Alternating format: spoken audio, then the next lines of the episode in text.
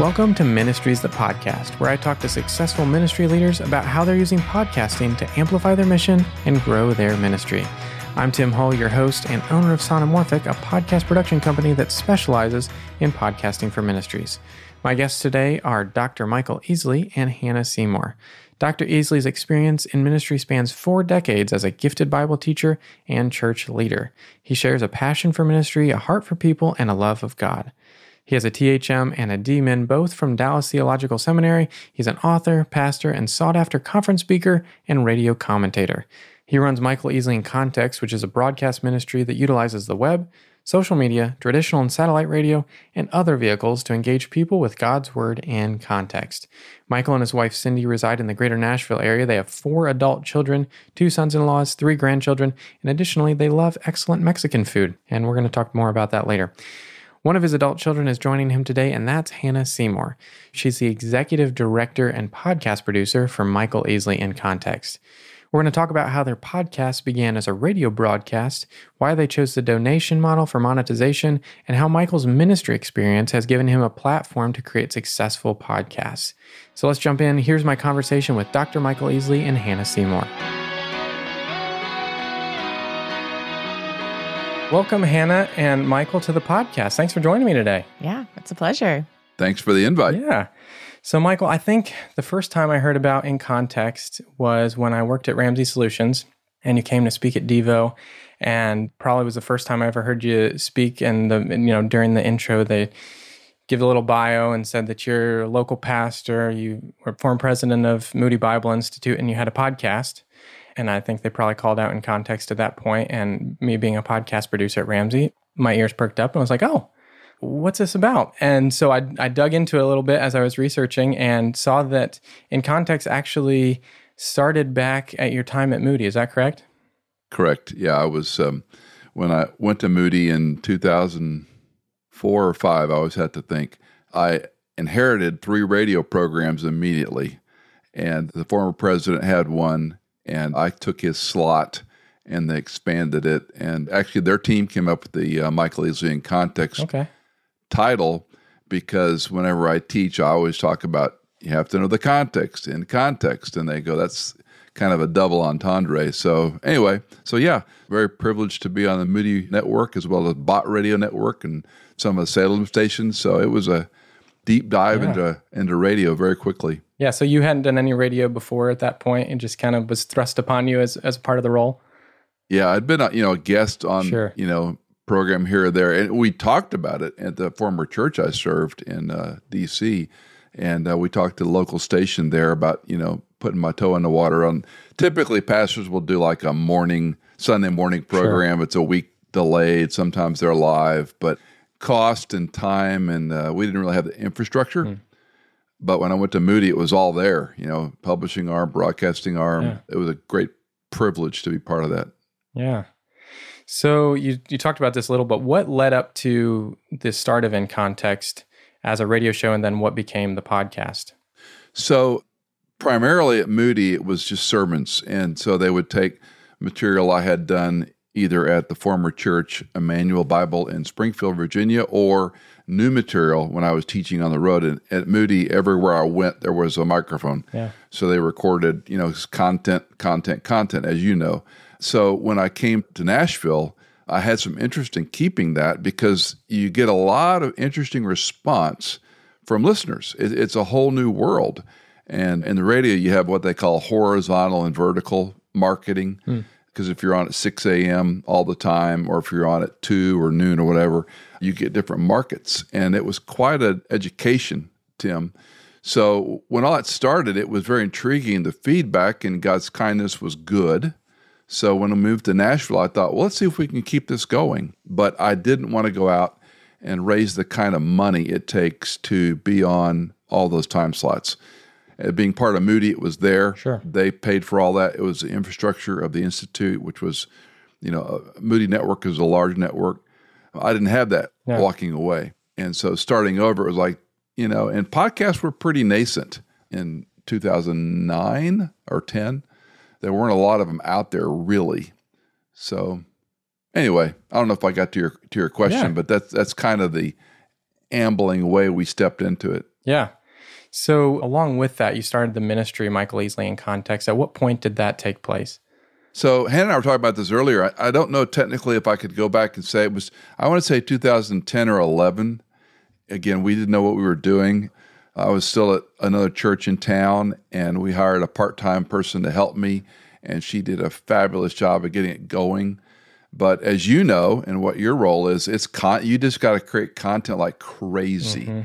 And so we weren't even looking at like now we're into YouTube and video, which is a whole other aspect of this. But um, sure, yeah. the, the play on the word was uh, I would do interviews and Bible teaching.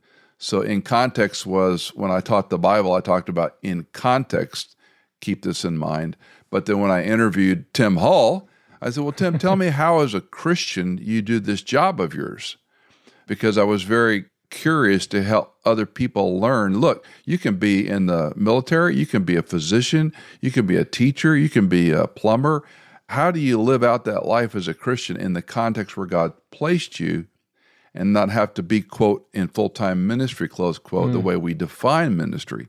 So that was sort of the play on words. And at Moody, we had four days of Bible teaching, and then Friday was the interview.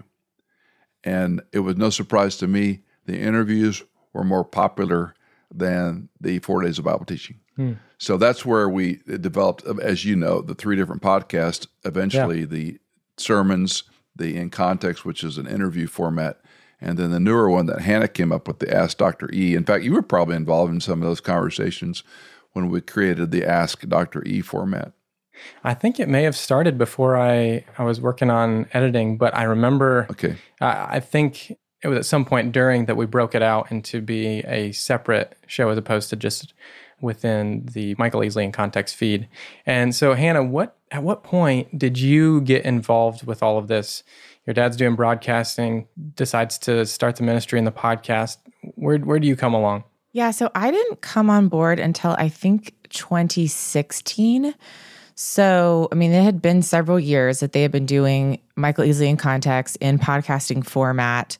And long story short, we were uh, earlier talking about how was the beginning. And like he he told his side of the story and I went, that's really interesting. That is that is your perspective. Like I have a different perspective of how that happened. But I mean, really, it was you know right place, right time. He was looking to hire someone new to come on full time, and I was helping a little bit here and there. I was helping write some content for them on their website. And so anyway, I was doing a little bit for him, and I had decided I was kind of ready for a career change to create up some more time to do writing and speaking, which is something else that I love to do. And so, anyway, I looked at him at one point and I said, Don't hire that other guy, just hire me. I can do this job for you, you know? And so it took us, I bet we kept talking about it and praying about it for maybe three, four months just because we were asking people, are we crazy? Like, or is this, you know, he's going, am I insane to hire my daughter? And I'm going, am I crazy to work for my dad? Like, you know, but I think we that, both. That was the bigger question. Yeah, yeah. crazy to work for your father? Well, but I think you know, I think the advice several friends gave you was, you know, who would be better? You know, your daughter loves you, supports you, knows your voice, is going to work hard for you, and then mine was kind of like, man, how many kids have the opportunity to support a mm-hmm. parent that's in ministry? And, you know, I so believe in what my dad's doing. I think he's one of the best expository Bible teachers that's alive today. You know, I'm like, how could I not? take time. I'm never going to look back and regret this. You know, I'm never going to go, man, I shouldn't have yeah. worked for my dad for those years. and so um, it just it just kind of made sense. Yeah, that's great. So speak to that a little bit more because you're the producer. Yeah. So that means you get to make some decisions on content and kind of probably spar a little bit with with Michael on on the content you should put on or the questions you should ask on Ask Dr. E. So so talk about that a little bit. Yeah. So one, I will say, I don't think I was hired to be the producer. I think it just kind okay. of happened. I'm not really, I don't really know what I was hired to do. Honestly, something. Everything. You were trying uh, everything. yeah. Um, and I would say it depends on the day, Tim. There are days where I go, you know what? It's called Michael Easley in context for a reason. It's called Ask Dr. E. It's not Hannah in context. It's not Ask Hannah. So you know what? You're let's do whatever you want to do. And then there are days, as my dad will attest to, that I will say, no, we are not doing that. You know, this is not fulfilling our vision, mission, goals. This is, you know, I don't like it. I don't like the idea. I'm throwing in the trash can and sometimes I win and sometimes he wears me down. It again just depends on the day, I would say. what would you say, Dad? well, I lean on Hannah a lot because one of the reasons I wanted to work with her or her work with me was there was a time, Tim, I think I really connected with the 30 and younger age group. As I got older, I didn't. And I saw that diminishing relationship. And so Hannah, of course, is in the throes of that in her college career, working at Belmont and uh, George Washington University.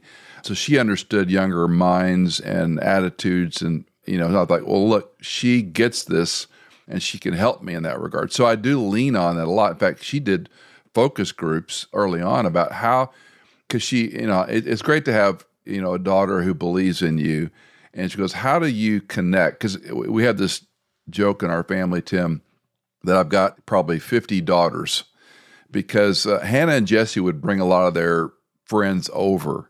And the kitchen island was always the hub of our life. And they're talking to Cindy, they're talking to me.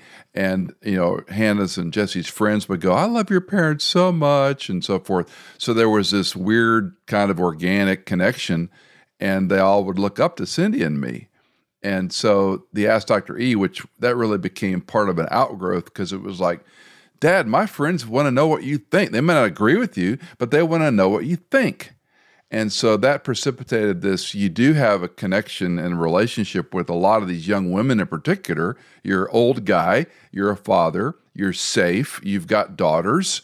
And so there was this weird alignment, and uh, it wasn't something we mapped out. I think God kind of showed us the direction, if you will. So it made sense. And back to production, I ask her constantly, and she'll say, okay, what, what are we going to do next? And I may have an idea for a series, and I may not. And just her asking me that question and provoking me, and she does jettison things sometimes. And sometimes I go, no, we're going to do this. But it's very collegial. It's never like an argument. Mm. Um, and that's one of the fun parts is I get to work with my daughter. I mean, that's that's a kick in the pants for me. Is I get to wake up every day. Hey, I, am recording with Hannah today. It's a good day because I get to hang out with my daughter, and I do value highly her perspective and opinion on something. And I, I'm constantly saying, "What do you think? What do you think? What do you think?" Because between Cindy and Hannah, their feedback to me is more important than drop rates or you know who listens. Mm. What are the two people I trust most in this? Venue of teaching, what do they think about you know what we're talking about? Yeah, so let's dive into the Ask Dr. E show and how that came about. So you've mentioned a little bit there, Michael, but what was the conversations like as you, as Hannah, you maybe it sounds like you brought that idea up and you passed it back and forth and became part of the show, and then later split off into its separate podcast. Yeah, it started truly because I would get text messages or phone calls, or I'd be, you know, hanging out with friends and they'd be like, I really want to know what your dad thinks about X, whether it was politics, you know, something going on, a Bible verse, a certain interpretation of, you know, five points of Calvinism, like whatever. And he, of course, after giving a sermon on Sunday, you know, there's like a line of people who want to talk to him. And a lot of times they have a question, they have a follow up question or something they're dealing with in the workplace or a friend believes in X. How do I respond to that? Whatever. And so we thought, man, how do we start capturing this in a different way? In context, of course, is an interview format. And so while my dad certainly is asserting his opinion and his thoughts and ideas, he's really letting the guest talk about whatever they're an expert, you know, whatever their area of expertise is. So for us, we thought, let's just try this out and let's do some, we're going to call them Ask Dr. And let people call in and we'll answer those on the show. And so that was part of Michael Easley in context. They were like 45 minutes to even over an hour and we'd answer four or five questions in a in a show. And long story short, we got some feedback from a consulting firm saying, "Hey, like we love what you're doing within context, but you're doing too much on one platform. You need to be more consistent in the content that you're delivering to your audience, your audience needs to know on Tuesday mornings what they're getting from you. And it changes based on the week with you guys. And I thought that's valid. And I wonder what would happen if we split this off into its own show. And because it kind of is a different audience. I mean, there's cross pollination for sure, but there's one person who wants to listen to a 45 minute interview format with, you know, Michael Easley, who calls himself a hack theologian, which just the other day, some, oh, it was Kaylee, my sister in law, was saying like he's literally one of like the most brilliant theologians alive today. You know, I'm like, my dad would like die if he heard you say that. But, um, but again, interviewing subject matter experts. Well, then Dr. E is a 10 minute quick q&a it's a listener. Mostly they write in or text in now. We love it when they call in because we can capture their voice and i think that makes better just a better podcast experience for the listener. But and he'll answer that in 10 minutes and you know it's a different person different vibe different whatever. You're going to Yeah. go to those two different shows for two different things. And so i think splitting it off has worked really well. And there is cross pollination but i definitely think we have two different audiences also. Yeah, that's really interesting because I mean, and it makes sense too that you have two different audiences based on that because they're showing up for different reasons, right? Yeah, that, exactly. That some people are Well- wanting to. Yeah, what do you? what I'm do you sorry. Think, It- you- you- That's well, okay. It's funny because I get complaints because the Ask Dr. E is too short because they work out. And then I get complaints because the long format isn't long enough for their hour workout. so I'm like, well, there's this feature on your phone. You go to the next one. Just cue them up. People are funny. that is funny. Um, but yeah, that's good to have two different lengths and formats and, and see what people respond to. And, and it gives you uh, the ability to kind of play around with some of those. So that's really fun to, Yeah. fun to see. And next, I want to get into the way in which um, you keep the podcast going. So on your website, it says the ministry of Michael Easley in Context is dependent upon the prayers and financial gifts of individuals. We are funded by friends who want to be part of broadcasting God's word in context. So the question behind that is what led you to decide to do a donation model as the way to support the podcast and the ministry? Tim, probably because I was smart enough to know how to monetize it or to sell it. Uh, I've, I've been in the nonprofit world my whole life, uh, Yeah. 43 years. I've never been one to try to make money. I felt like I was use my gifts, talents, and abilities to serve Christ and to be a good steward, obviously. But it was the objective. You don't go into ministry to, to make money and get rich. You're stupid if you're going to go to seminary and be a pastor and think you're going to be wealthy or you've got a problem. Maybe some do. But anyway, there's other fields if you want to make money. So to me, it was always a giveaway. We didn't charge for sermons, you know, we didn't, you know, it was free. So when we started in context, or rather the podcasting aspect of it, I didn't know how to monetize. I didn't know you could do those kinds of things. We talked about having, you know, different groups support me. And I thought, you know, I'm just going to send an email to close friends that have known me many, many years and say, this is where we're headed. Pray about it. And if you want to help, help. And Tim, we've been blown away by mm. people's generosity. I mean, I'm almost embarrassed to tell you. Now, it's a it's a low overhead ministry. But I'm almost embarrassed to tell you how much people have given and support us. Hmm. And so, you know, we're, we're looking at some big expenditures in the future, as for example, a studio. But right now, you know, it's almost embarrassing. God just provided so generously.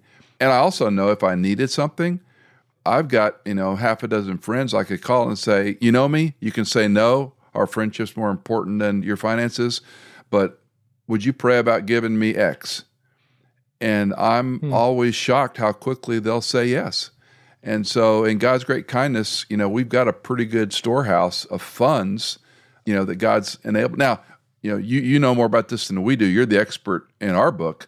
But as we go forward with YouTube, that's a whole different model of how that monetizes. sure. And we'll see how that works out, how God enables us to do that. We're not opposed to it, but it's just something I never knew. So the donation, ba- and we are a 501c3. So Yeah. when people give, it is a tax deduction for certain people to take advantage of that as a nonprofit. Yeah, because I the reason I ask is because I haven't heard too many shows that I listen to that do more of a donation model. Now there's like there's like a Patreon type of a thing that you're paying for extra above and beyond usually in that regard, or a membership that's like I, usually in that case it's uh you get our show ad free because there the normal show has ads right Right. but I haven't heard too many shows that have done a donation model, and it sounds like it's worked really well for you and the platform that you have and the way that it's built over the years. So that's really cool to hear. That's worked well for you, and I'm sure that works well for some other people. So hopefully, in future conversations that I'll have, I'll, I'll find some more people that are Yeah. that are doing a similar thing and and hear more about how that's working. Well, I, I don't know about you, but I tire of ads, even good ads. They wear me out. it's the same thing every Yeah. time. And I'm like, you know, I'm not stupid. And, you know, when I listen to podcasts, I fast forward all the time. Mm-hmm. I'll fast forward through content to get past an ad because it's insulting to me. Now, I understand you got to pay the bills. But on the other side, why can't we do it in a way that the listener is being ministered to? And then if God moves them to say, you know, I like that. I want to support that. I want to help that. And, you know, Hannah can tell you some stories. We uh, have picked up some donors. We don't know them at all. There was a truck driver that reached out to Hannah. It was so cool. And it wasn't a big gift. He sent, what, 25, 50 bucks a month, Hannah, something like that? No, he he was the owner of a trucking company, Okay, and he sent more than that. Yes. okay, okay. But but again, we didn't know. And all of a sudden he's sending money and it's like, wow, what a towering blessing. And that was a case in point. It ministered to him Yeah. and he wanted to help. And we never had to ask. So that to me is a very different base to have and it frees me up. Not that having a company by ad time, but I don't want to shill the gospel. And I want the gospel to be free and available to anybody. And I never was concerned about was I going to turn a profit? It was can we pay the bills? Can we pay the staff? Can we pay people that we hire to do certain tasks like Sonimorphic? And that that was our objective. Mm-hmm. And I think what's funny is like non ministry aside, you know, when you think about a donor, listener supported model, hello, NPR. I mean, that is what they have been doing since the beginning of time. And it was all only radio, you know, and they were fundraising to be on radio and fundraising for television. And now they're fundraising for podcasting. But I mean, I remember they would have weeks of their donor solicitation. And anyway, so it's funny because that's not the norm anymore. But at, at a time, NPR was like, you know, the thing. And I mean, they still are in many ways, on especially in the podcast world. But but Yeah. they are donor supported. You know, yeah. And government supported. well, And, yes. and government support. Big time. Big time government supported. Yeah. Hey, maybe we need to go after the government to help us out. do out. it. Let's do it. Somehow I don't see you doing that. Somehow you're right. Yeah. Um, so, Michael, what are some of the opportunities that you've gotten because you've been doing this podcast for so many years um, that you wouldn't have had otherwise? You know, that's I'm going to fail you on that question. It's almost been the other way around. It's Okay. been the opportunities I've had that have given me the platform for a podcast. There's probably been some. I think the Ask Dr. E is probably the most indicative illustration. It's not what an answer to your question in that, oh, I've gotten to go do XYZ because I have this podcast. It's been more the people who have come to us with a question. We recorded some today, and one of them was uh, heartrending about a young woman that's living in the big city, the Apple, and you know she's going through some big struggles, and it's hard. And she's hmm. asking who me for encouragement and help. And so those are the aspects of the podcast that I guess I should have understood, but we didn't see coming. And so you feel very privileged that someone's going to ask you a question about their personal spiritual life and think somehow I got the answer. That's pretty hmm. chilling. And so it's very humbling. But, you know, as far as, you know, have I been invited to XYZ because of a podcast? No, that really has not been our experience. I'm sure we've gotten some emails and things from time to time. Would you come speak at this or that? But I say no to most of that stuff at this chapter.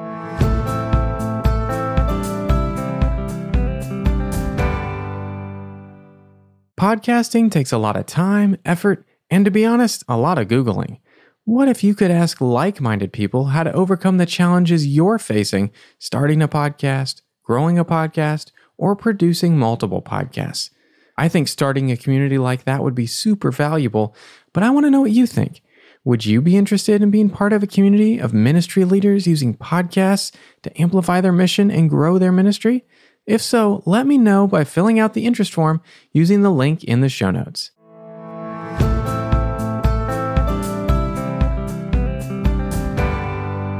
Hannah, from your perspective on that same question, would you say that you've been able to, from a producer standpoint, build deeper relationships with the guests that you're having on because some of these guests that you've had on, you've probably had on three, four times over the course of a decade or something like that. What's that been like?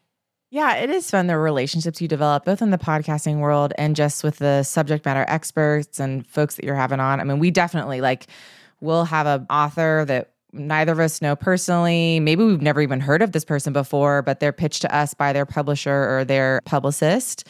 And we'll have them on, and man, we will just fall in love with them. We love their content, we love what they're saying, and we're like, we got to get you back on. Don't, you keep us in the loop. next book, next yep. whatever you've got going on. Next time you have something that you want to step up on a platform and preach about, come onto our platform. You know, we're ready for you. So yeah so that's fun. And I think to go back to the original question, I think the biggest thing with podcasting is you are just widening the opportunity to reach people, to touch people, encourage them, challenge them, whatever it is you're trying to do. Mm-hmm. That, you know, I mean, we'll talk about like, well, this sweet girl that wrote in from New York. I mean, she's getting, you know, one on one 10 minute advice from this guy who, you know, she wouldn't have been able to do that otherwise. Or he's, you know, sharing information or scripture or whatever that he might never be in that person's hometown preaching at their church, but they can listen to him online. And I mean, that's the obvious thing, but it, it really is amazing. You can you can reach anybody anywhere. Yeah, that's the great thing about yeah, podcasting. Let, let me let me jump yeah. on that and add clarify. Hannah's exactly right. Phillip Cary, Dr. Cary, has become a dear friend, and he's been on the program three or four times. He's a professor at Eastern Seminary, and prolific. I mean, he's a scholar, and uh, I do read weird things. And one of his books is on the meaning of Protestant theology, and he's an expert on Augustine and on Luther. I came in. You're familiar with the the Great Teaching Company or the teaching courses? It's called, I think now. But uh, okay. it's a yeah, great story. It, yeah. Great story. How uh, you know decades before podcast, these guys went around on campuses and said they asked about ten kids, "Who's the best professor on campus?" And within five minutes, they found out because hmm. kids say, "Oh, Doctor So and So," and uh, so they would go in and audit the class a few times and say, "Can we record this?" And that became the Great Teaching Company. And they started out in Chantilly, Virginia, not far from where we lived, and had a couple of hundred courses. Now they've got thousands of courses, and uh, they're full on college and graduate courses, and they're all subject matter experts. Well, Phillip Cary did one on Augustine. And so through corresponding with him, now he's been on at least what, four times, Hannah? Yeah, probably. And he and I trade emails three or four times a month. And, mm. uh, you know, I love the man. And so that's been, and he knew nothing about me, nothing about Moody, nothing about my world of evangelical Bible churches. And I knew very little about his, he's got a very interesting Anglican Protestant group that he's a part of. But the body of Christ is pretty cool in that regard. So anyway, I'm prattling, but that's been one of several we mm. could talk about that have become our friends. And uh, if I have a question, hey, we need to get Phil Cary to talk about this. They enjoy doing it, and we love, of course, having them on. Yeah, that's a cool opportunity that affords you because of that, building relationships with people that you may not have had the ability to to build that much of a relationship. It may have just been a passing conversation at a conference or something. But, At best, yeah. Yeah, yeah. So, you know, as we talked about the two main shows that you have with In Context and Ask Dr. E, what would you say now that you've been doing them for a while? What do your listeners really enjoy and makes a successful episode of each of those podcasts? So I think when we look at metrics, it's always all over the map. It's like, oh yeah, well, if we do an episode on gun control on in context, that one skyrockets. It's almost clickbaity with just the title, you know, and then people either really love it and so they share it with 18 other people, or they hate it and so they share it because they hate, you know, whatever. yeah. um, I would say we were talking about this earlier. You know, what's hard is for us, a successful episode is one that pushes people farther along in their walk with Christ yeah. It's not really measurable, you know? So we'll air an episode and he'll get a ton of texts or emails from obviously people who know him personally or and we'll get some stuff in the inbox and you know, man, that one really resonated with folks. But that's kind of our metric, you know. And, I, and we do look at the actual analytics, but I would say for us, it really is like, well, yeah, of course they love these really hot topic ones or um, you know, maybe there's a big guest. We had Mike Pence on earlier this year or mm something like that. Like it's going to be obvious the ones that are shared more. Because at the end of the day, you've got your loyal audience who are going to come back most weeks and listen. And so for an episode to really spike, it's because they loved it so much they felt like they or hated it and they had to share it. um, so anyway. Yeah, well, that's a great metric anyway. Personal feedback on episodes yeah. from your audience and the emails and whatnot. Like that's better than getting more downloads because then Yeah. you can actually interface with those people and reply, thanks so much, and build a relationship with actual people as opposed to just a number that's that keeps ticking up. Exactly. So, what makes podcasting for you, Michael, still worth doing after you've been doing it for so many years? What makes it still of value for you and your ministry? I remember when I first went to Moody, you're put in such a huge limelight all of a sudden. I was a pastor for 24 years and mm. kind of knew that wheelhouse, if you will. And all of a sudden, you're a national voice. It's kind of terrifying. And you do find out your haters and you make a lot of mistakes. You say things that you shouldn't say. I am flippant. I can say things off the cuff. People that know me go, "Oh, that's Michael." People that don't know you, uh, you know, they don't give you that mercy or grace, if you will. But I think it's the Joe Davis, who was the former president of Salem Radio, told me once. He said, "Michael," he goes, "think of broadcasting literally. You're you're broadly casting a message." And he goes, "Do you have something to say?" And I go, well, "I don't think I do." but I think the scripture has something to say. And he says, Well, yeah, you do have something to say, but I see your point. But he says, You have a unique voice, and there will be people that will be ministered to by that voice, and you're broadcasting it to people that won't be in a local church where you are. And again, that's humbling. It sounds self promoting, which I despise the idea of self promotion. But if it, I also get tired of the word organic, but if people organically find this or a friend shares it, we, we have some friends, I mean, they become dear friends because someone shared the podcast. Hmm. And, you know, they listened faithfully and they might send a note or send a check. And we love that. But that to me has been the joy, Tim, is you're, you're reaching an audience that doesn't happen to live in a 25 mile radius of Brentwood or Franklin or, you know, College Grove, Tennessee. It's just a privilege. It's humbling to have people from, you know, around the world literally listen to a podcast. It's like, goodness, Lord, that that's so, and that that also motivates us to do a good job. And uh, we try very hard from not only the editing that you do for us and cleaning up a program. A lot of groups don't do that. We still believe in that. And I'm trying to learn with my content how I address things because as it grows, YouTube especially, it's a very different world out there. And they don't have any history with me or I with them. So you have to be careful, you know, if and when the audience expands, that you uh, guard your your mouth. You know, I'm not Joe Rogan. I'm not going to say anything off the top of my head, and I'm not Dave Ramsey. You know, so you have to know how God's wired and equipped you. But I'm prattling again. The bottom line is, it's just a privilege to minister, and it's fun to meet these guests. I mean, we have now it's it's people come to us and they want to be on the podcast. That's pretty neat. We were making all the phone calls before. Now they're coming after us, going, "Hey, can we be on your?" Po-? That's very honoring and humbling. Okay, Lord, we interviewed an author yesterday. I would have never known, but his uh, publisher came after us, and they they kind of know what we do, and said, "You might look at this book. Oh, it's another book on the same subject." Well, I flipped through it and go, "Okay, he's addressed some things I haven't seen. Let's give him a little airtime." So it's a win-win, I hope, Yeah. in uh, in the broader picture of ministry. Yeah, that's great. All right, so now it's time for uh, the high pass segment, which uh, is a little a little audio pun humor because uh, the tagline I've put with this is where we ignore the lows and I ask you about some of your favorite things.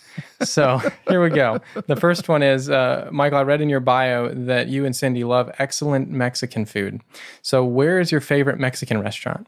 Well, Hannah and I actually talked about this prior, and I had to think about it uh, because Middle Tennessee, I'm sorry, there's just not great Mexican food. there's some okay ones, but there's one in Houston called El Tiempo Cantina, and it's on Westheimer. Uh, and it's if I go to Houston, I'm going to go El Tiempo Cantina, and uh, eat till I'm almost ill. Uh, Tex Mex is very different from Californian Mexican food and uh, New Mexico type food. But um, yeah, but in, in the area here, we like Pueblo Real. We'll do Chuy's, the mainstream ones from time to time. But and then of course, uh, Mrs. Easley cooks up a pretty good uh, pork taco, and we can make some pretty good right here at the uh, Easley kitchen. Nice. Hannah, do you share the uh, the love for Mexican food? I do. I love Mexican food. it's in my blood. So where do you find yourself going? What's your favorite restaurant in town? Uh, that's a good question. We tried Nada a few weeks ago. and That was pretty good. Yeah. I don't I don't know that there's one that we like always go back to. My husband doesn't love Mexican food. So it, Hmm. it I either I actually I go to you know where I go? I go to Garcia's like all the time Okay. in Franklin. That's probably my uh but again, it's like meeting it's like either lunch with my dad or meeting a friend there. Yeah, it's one of the things that my husband is like 99% perfect, but that 1% it's the doesn't love Mexican food. he doesn't like beans. That's you know you have to pray about Yeah. that. You know we got to get him. That's not going to change. Yeah. Oh, that's great. All right. The next question is what's your one of your favorite stories from a listener about how the podcast has impacted their life? You've mentioned a few of these stories, but what's one of your favorite? Hannah, you got one? I know it's so hard. I I uh I think it's probably the surprises. Like I had twice it's happened. I've been out on the sidewalk with my kids doing something in front of our house and a neighbor comes over and we're chit-chatting about whatever and then they just like happen to mention like, "Oh yeah, I listened to Ask Dr. E" or "Oh, I listened to Michael Easley in Context." And I'm like, "What?" Um, you know, and that's always just really humbling that you know, there's no one that knows you like your neighbors do. Like these people have seen me in my slippers and my robe, you know, yelling down the street for my four year old to get back inside because he left the house without permission. You know, like these people really see all sides of me. And, um, you know, I've never told them about the podcast. And so the fact that they listen to it, and, and it's not just that they listen, it's like, wow, the episode, because it comes, the reason it comes up is they go, y'all did an episode recently and then they tell me about it and I go, okay, yeah. And they, we talked about that in our Bible study and it was so helpful when we were discussing the Trinity or just, you know, whatever topic they were grappling with. And, and I, I texted it out to everybody after so that they could listen to it. And it's stuff like that that you go, man, what we're doing, it really does have an impact. God is using it far beyond what we would hope he would. And it's just, it's really sweet. It's really encouraging. Yeah, one. Uh, I was telling Hannah, I said, you know, when I get the real great ones, I email them to you, and then I forget what, what they said because my brain is uh, has holes in it. But I did a series on baptism some time ago, and we will reference that from time to time. And it's such an interesting topic. You don't think about baptism, uh, you know, being on the top of people's mind. And of course, we're in Nashville, which of course is the epicenter for the Church of Christ, and they have some different views on baptism. And I did this series on walking through baptism in the book of Acts. And I had a gentleman who was in his 80s invite me to his adult baptism. Hmm. And Wow. he'd been baptized as an infant in the Presbyterian Church. And he uh, told me the story about listening to it with this group of guys. And uh, they argued about it every time they listened to it. But two of them ended up getting baptized simply because we went through Acts and talked about the different types of baptism, different timing, when it went to the Gentiles, why they got baptized. Anyway, that was just pretty striking to think it was just teaching the Bible clearly and systematically. And someone said, Wow, I need to respond to that. But we also are very careful, Tim, not to you know listen to our fan mail. Um, there- there's a bell curve, obviously. Sure. The hate mail, you have to kind of you you know this from working with Ramsey Solutions. You get a lot of hate mail, and you get people that are you know confused and angry about who knows what. And God love them. You know, I'm not mad at them. I don't want to you know block them necessarily unless they get nasty. But at the same side of the bell curve, other side, you got to be careful not to believe everything you hear. So I think at the end of the day, as I mentioned earlier, Cindy and Hannah and a few other people that know me really well. And I had one call me not long ago the other day, and he kind of corrected me on some things, not in an unkind way, but he said, "You know, I think you know, temper it," and he was right. So it's it's I think it's a give and take in that regard. You want to listen to your audience and say, "Wow, I need to be careful how I sound sometimes," and other times you need to be, you know, pound the table and say, no, you know, uh, I hate to over spiritualize it, but that's the stewardship God's given us. Mm. And I, will stand an account one day for what I taught people. James 3 1 terrifies me. Not many of you become teachers, brethren, knowing that you will incur stricter judgment. That terrifies me. The older I get, more and more, think about, oh, what am I doing to these people? Because some people will believe it just because I said it. And that is, um, you know, that's that's a treacherous place to live. Hmm. Yeah. All right. The last question in the uh, high pass segment here is what's your favorite ministry podcast to listen to, other than In Context or Ask Dr. Ayoub, of course? or what is your favorite ministry that you wish had a podcast? We're both such bad people to ask this question because yeah. we're like, like the only podcast I listen to at the moment is called Mind Pump. It's a fitness podcast. I mean, that is it. And I go through spells where I listen to 12 other podcasts. I'm just in a season where I'm doing actually audiobooks right now.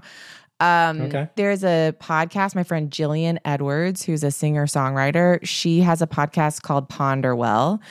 And it's really sweet. It's like 10 minutes or less. And she just kind of, it's kind of like a devotional, but she asks you some reflective questions and just kind of sets up space. And for me, I'm not someone who's very um, personally reflective and analytical. I just kind of like charge ahead all the time. So I like having Jillian in my ear just to kind of make me go, yeah, like I, you know, just thinking more about really just how our union with Christ impacts our day and what does that look like for me today. So that's what I like. I, have to be uh, honest, and uh, I, you know, I, don't listen to religious podcasts or Christian podcasts. I can't abide them, most of them. Um, I just can't. I mean, I, I, love certain Bible teachers. I would listen to a podcast to access to listen to their sermons.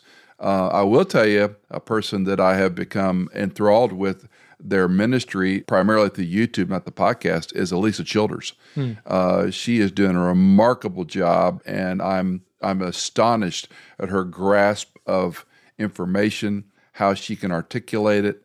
She's a brilliant young lady. Uh, Cindy and I have spent some time with her and Mike, and uh, we have had her on the podcast a couple times, yeah. and we're looking forward to uh, learning from her as well. But she does an extraordinary job. Who I'd like to see have a podcast there's a group called CBWM, the Conference on Biblical Manhood and Womanhood, and they're kind of an amalgamation of people that have different subject matter expertise. But like everybody, they don't have the infrastructure or the ability. But I'd love to see a host. And if I was, and still one of my long term dreams, um, I don't know if you remember the Bret Baier News Hour. Brit Hume started this with Special Report years ago on okay. Fox News. Uh-huh. And the last 30 minutes of the show was the panel. He had a left, a centrist, and a right. Hmm. And then he posed two questions. And each of them, the left, the centrist, and the right, would talk about it in a very civil way. And it was the best news television consumption for me personally. Hmm. And I thought I would love to see that in a Christian format where you've got a subject matter expert who uh, on each of these topics, and then a host who knows how to ask questions, not comment, and not be an op-ed person or opinion, but say, okay, what do we think about the Southern Baptist with this women pastor thing right now? What do we think about this Christian person who's a high-profile person who's now in trouble? And what do we do with their ministry going forward, as opposed to all the falderall that you typically hear on social media?